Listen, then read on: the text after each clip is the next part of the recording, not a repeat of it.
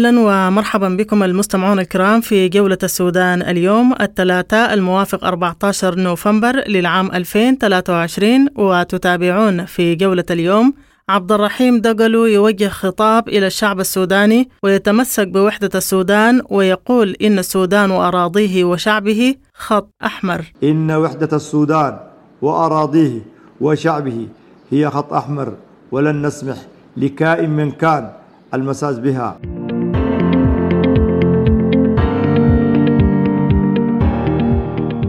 وفي جولتنا أيضا البرهان يزور كينيا ومستشار الدعم السريع الباشا طبيك يقول البرهان استجاب لكل الضغوط الدولية وجهود الدول الساعية لإيقاف الحرب في السودان وزيارة كينيا لتحسين علاقاته مع كينيا. برهان استجاب لكل الضغوط الدولية والمساعي الدول الساعية لإيقاف الحرب في السودان وإيقاف يعني وقف إطلاق النار. لذلك الآن ذهب إلى إلى كينيا لتحسين علاقاته مع مع كينيا باعتبار إنه الرئيس الكيني هو رئيس الدوره الحالية تقريبا للاتحاد الأفريقي.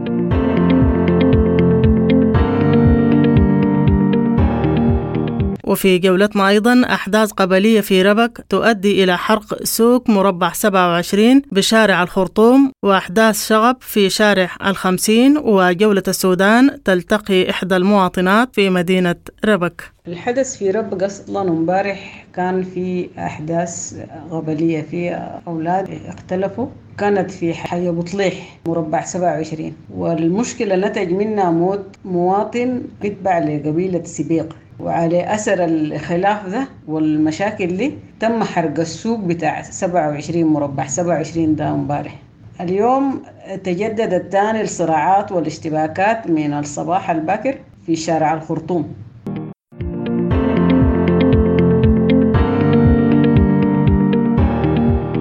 وفي جولتنا أيضا نازحي الخرطوم بمدينة عطبرة. حاضرة ولاية نهر النيل يشكون معاناتهم عقب إخلائهم من مدارس عطبرة إلى مدارس آيلة للسقوط. والله قاعدين في المدرسة ويهو المدرسة فتحوها وطلعونا منها ويضافونا لفصل. كم أسرة؟ تسعة أسر سبعة أسر ما معروف. والله الحمد لله شغلة بس وضع لا يرضى الله لا يرضى الرسول. أكثر من 15 أسرة في فصل واحد. 15 أسرة. الأسرة معناتها يكون فيها كم بيت وكم ولد. الحيط واقعة شبابيك مراوح ما فيه والحمامات حتى المفاتيح شالوها.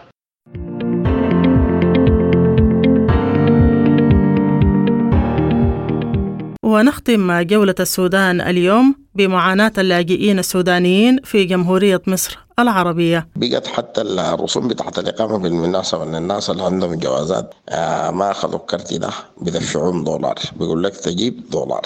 آه تجيبه من وين؟ الله أعلم من تتصرف تجيبه يعني.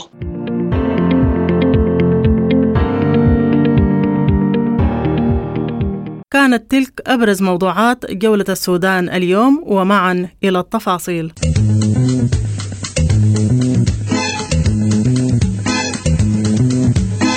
راديو دبنجا راديو دبنجا راديو دبنجا راديو دبنجا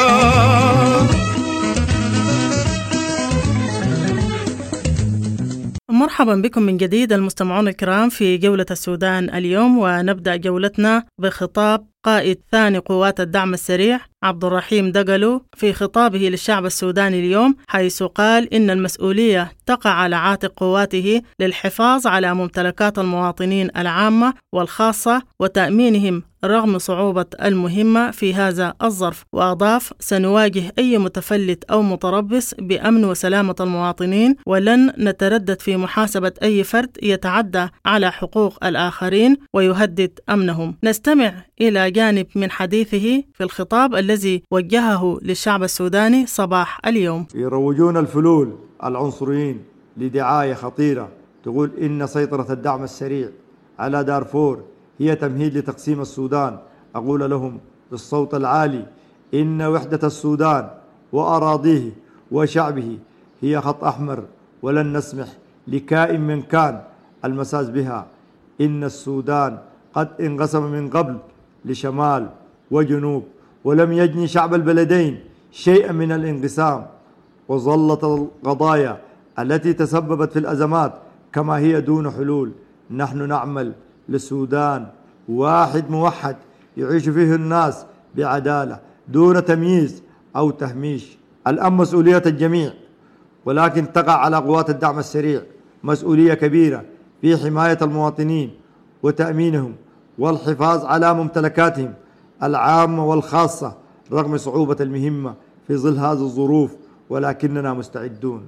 تعلمون إننا نقف على مسافة واحدة بين جميع المكونات الاجتماعية في دارفور. هم أهلنا نقاتل من أجلهم ورفع الظلم عنهم سواء كان في دارفور أو أي بقعة من أراضي السودان. سنواجه معا أي متفلت أو متربص بأمن وسلامة المواطنين ولن نتردد في محاسبة أي فرد يتعدى على حقوق الآخرين أو يهدد أمنهم وسلامتهم. قوات الدعم السريع لن توفر حماية للمتفلتين ستواجههم بالحسم والردع من هنا نؤكد استعدادنا التام بالتعاون مع أي لجان تحقيق لتقديم أي فرد يثبت تورطه في أي انتهاكات لمحاكمة عادلة. ندعو أهلنا في دارفور جميعا إلى إعلاء روح التسامح ونبذ خطاب الكراهية والعنصرية فيما بينهم وتوفيت الفرصة على دعاة الفتنة. ندعو أهلنا جميعا خاصة اللاجئين والنازحين للعودة إلى مناطقهم وقراهم وممارسة حياتهم الطبيعية. ليس هنالك ما يخشونه بعد اليوم. رسالة خاصة إلى أهلنا في الجنينة. يجب أن تتعايشوا فيما بينكم وتتجاوزوا المرارات الماضية وتفتحوا صفحة بيضاء. فلا يوجد ما يعكر العلاقة بينكم بعد اليوم. رسالتنا إلى الأخوة في حركات الكفاح المسلح أن يقوموا بواجبهم مع أخوانهم في الدعم السريع بتوفير الأمن والاستقرار لإنسان دارفور الذي عانى كثيرا. وهنا ندعو الشرطة لممارسة عملها بشكل طبيعي. وستجد منا كل التعاون والتنسيق. ندعو المنظمات الإقليمية والدولية العاملة في مجال العون الإنساني وتقديم المساعدات الإنسانية لشعب دارفور. ونحن سنقوم بالتأمين وتسهيل وصول كل المنظمات الراغبة في دخول الإقليم. رسالة إلى الفلول وأعوانهم. نقول لهم لقد خاب سعيكم ونحن لكم بالمرصاد ولن نسمح لكم بتنفيذ مخططاتكم الخبيثة التي تهدف إلى الفتنة أهلنا في دارفور. نقدر معاناة الظروف الصعبة التي يواجهها شعبنا في جميع الولايات السودان وندعوهم للتكاتف والتعاون ونبذ خطاب الكراهية والعنصرية. إلى كل شعبنا في السودان بكل مكوناته الاجتماعية والسياسية والاقتصادية والثقافية نحن معكم وبكم سنبني هذا البلد وهذا الحرب رغم مرارتها ولكنها ستكون آخر حروب في بلادنا بإذن الله. إن حربنا مع أعداء الوطن الذين حكموا ثلاثين عاما دمروا السودان وشردوا أهله أورثوه الفقر والحرمان وقد جاء الوقت للتخلص من هذه العصابة إلى الأبد بإذن الله.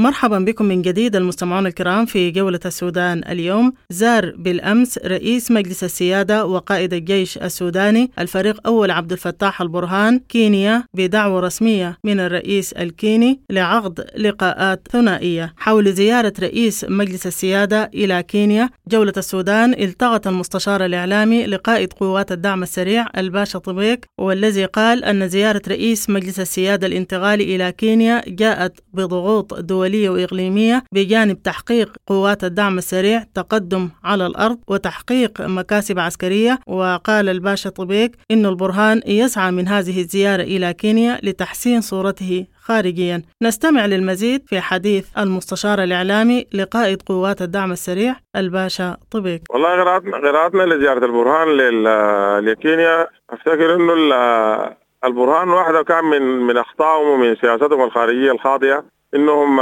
عادوا كل دول الجوار يعني. حتى الدول التي كانت تنادي بايقاف الحرب في السودان و يعني ساعد ب... ب... يعني لإيقاف الحرب. السياسة بتاع الناس البرهان الخرغدي عادت كل الدول يعني ال... يعني دول الجوار.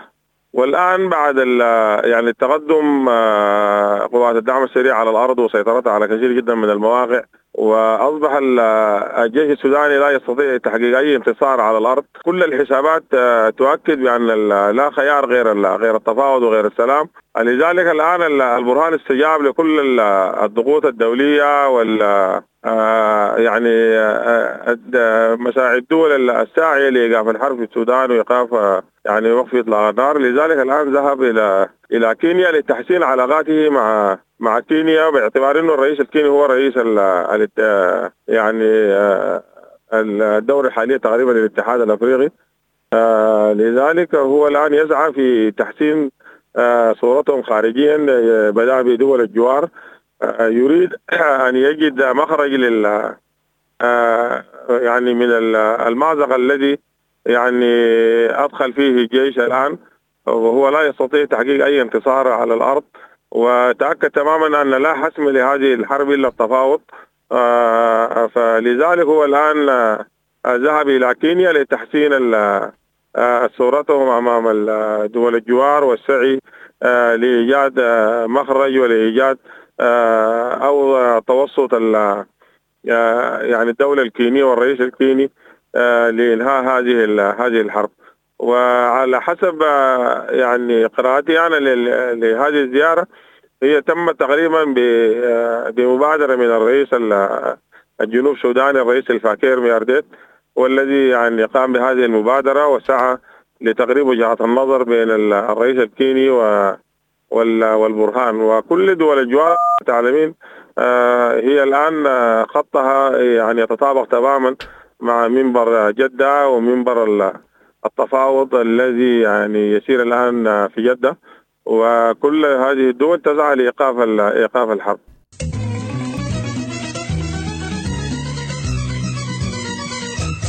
مرحبا بكم من جديد المستمعون الكرام في جولة السودان اليوم وننتقل إلى مدينة ربك والتي شهدت أحداث قبلية مساء أمس وتجددت هذه الاشتباكات صباح اليوم مما تسببت في أعمال شغب وحرق عدد من الأسواق إلى إغلاق تام لكل أسواق المدينة صباح اليوم. جولة السودان التقت إحدى المواطنات في مدينة ربك لمعرفة المزيد عن تجدد الأحداث في مدينة ربك صباح اليوم. الحدث في ربك أصلا امبارح كان في أحداث قبلية في أولاد من اختلفوا وكانت في حي, حي بطليح ومربع سبعة وعشرين.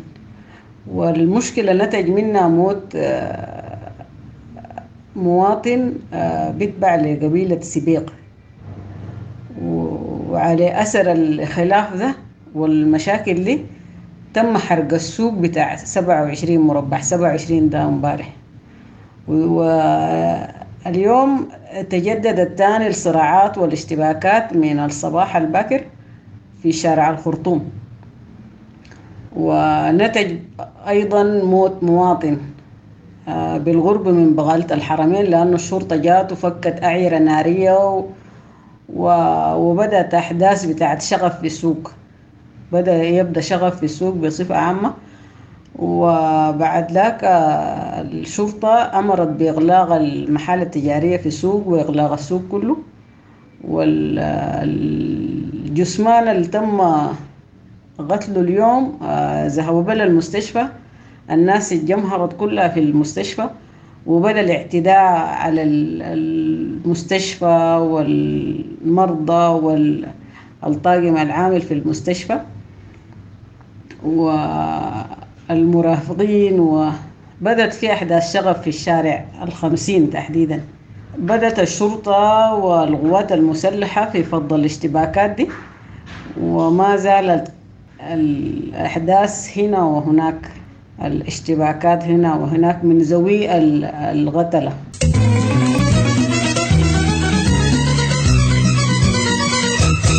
مرحبا بكم من جديد المستمعون الكرام في جولة السودان اليوم وننتقل إلى عطبرة حاضرة ولاية نهر النيل والتي شكى فيها نازحو الخرطوم بعد أن تم إخراجهم من مراكز الإيواء ونقلهم إلى مدارس أخرى آيلة للسقوط. جولة السودان أجرت استطلاع وسط إحدى المراكز التي تم نقل نازحي الخرطوم بمدينة عطبرة لمعرفة أوضاعهم. والله الحمد لله. شغلة بس وضع لا يرضى الله لا يرضى الرسول. أكثر من 15 أسرة في فصل واحد.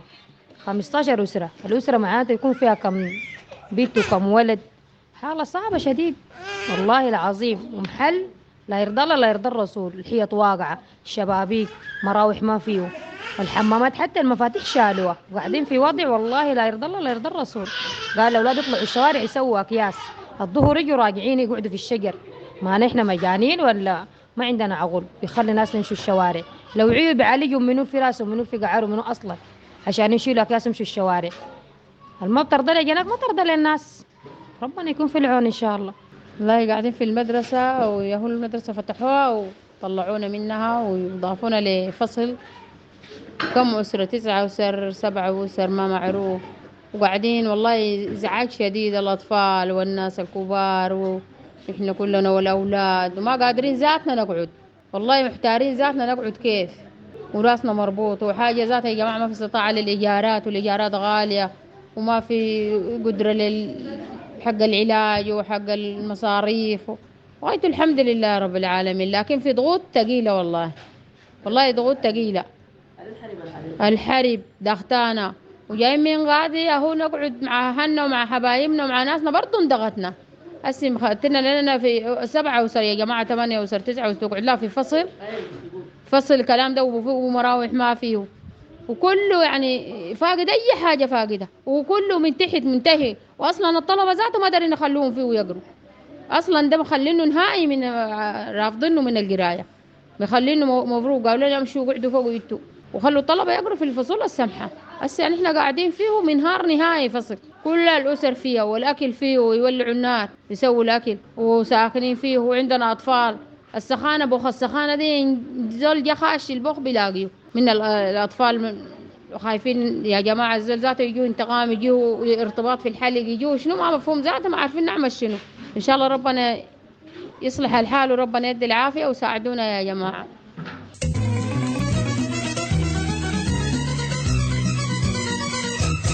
ونختم جولة السودان اليوم من جمهورية مصر العربية وجولة السودان تقف على أوضاع اللاجئين والمعاناة التي يواجهونها بعد وصولهم إلى جمهورية مصر. جولة السودان التقت أحد اللاجئين في جمهورية مصر ليعكس لنا أوضاع اللاجئين السودانيين. بالنسبة للسودانيين اللي بيجوا مصر هنا هو في آه في الأيام الأولى كان الدخول عادي بعد ذاك بدت في قيود الدخول بتاشيره آه قبل الدخول بالتاشيره كان الدخول عادي جدا هو عن طريق اللي هو الإعفاءات للنساء والأطفال والناس اللي هم فوق الخمسين. من شهر ستة تقريبا بدأت في طاشيرة لكل الأعمار لكل الفئات ما في أي استثناءات وفي برضه تقريبا حاجة اسمها فحص يعني. فالدخول بقى صعب. بيجوا بعد ذاك السودان بيخشوا هنا.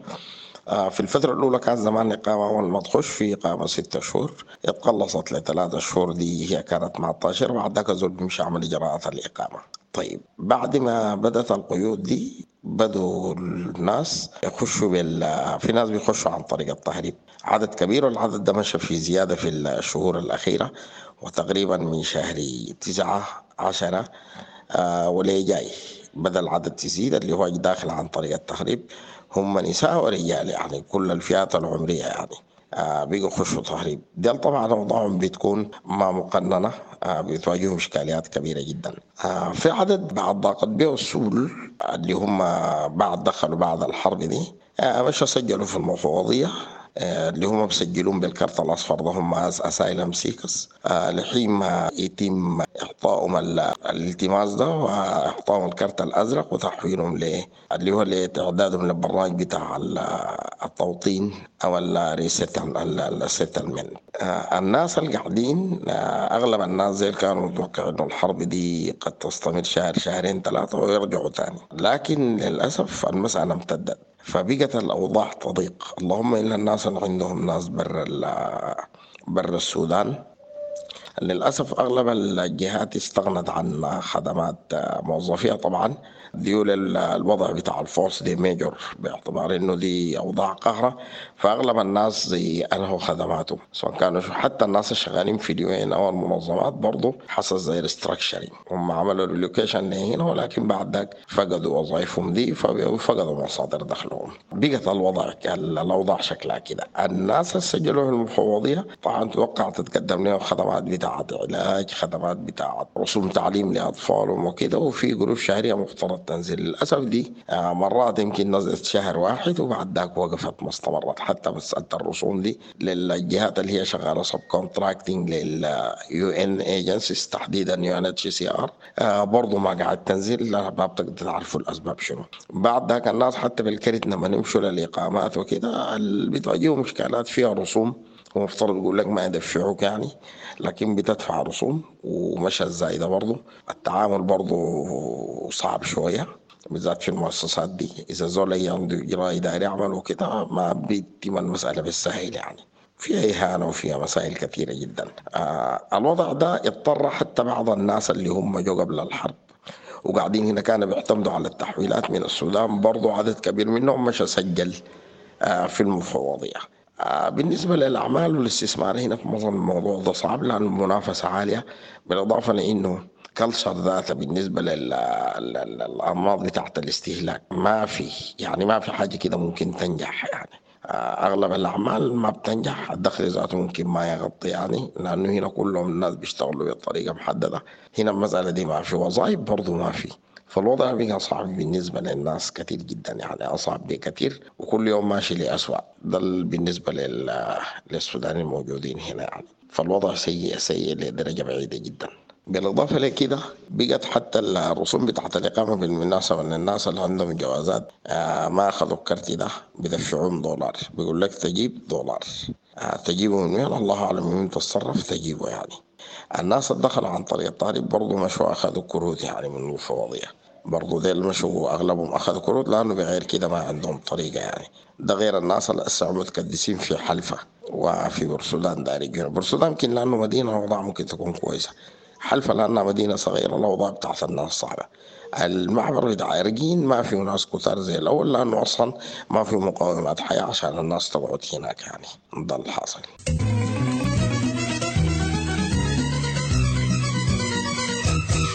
بالحديث عن أوضاع اللاجئين السودانيين بجمهورية مصر نكون قد وصلنا بكم إلى ختام جولة السودان اليوم. لقاءنا يتجدد بكم غدا في جولة جديدة. حتى الملتقى لكم تحياتي وتحايا الفريق العامل. إلى لقاء هناك خطرا كبيرا من مخلفات الحرب الغير متفجرة في الخرطوم ومناطق أخرى في السودان.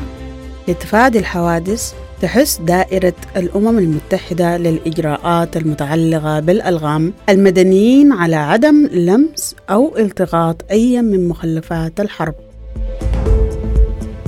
أو أي أجسام غريبة. احذر. قد تتواجد مخلفات الحرب في أماكن الركام والبيوت المقصوفة. احذر من التواجد بغربها للحفاظ على سلامتك. ابتعد لا تلمس.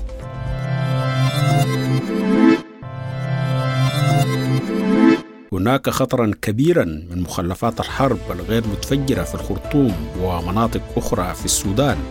لتفادي الحوادث تحث دائرة الأمم المتحدة للإجراءات المتعلقة بالألغام المدنيين على عدم لمس أو التقاط أي من مخلفات الحرب. أو أي أجسام غريبة. احذر. قد تتواجد مخلفات الحرب في أماكن الركام والبيوت المقصوفة احذر. من التواجد بغربها للحفاظ على سلامتك. ابتعد لا تلمس.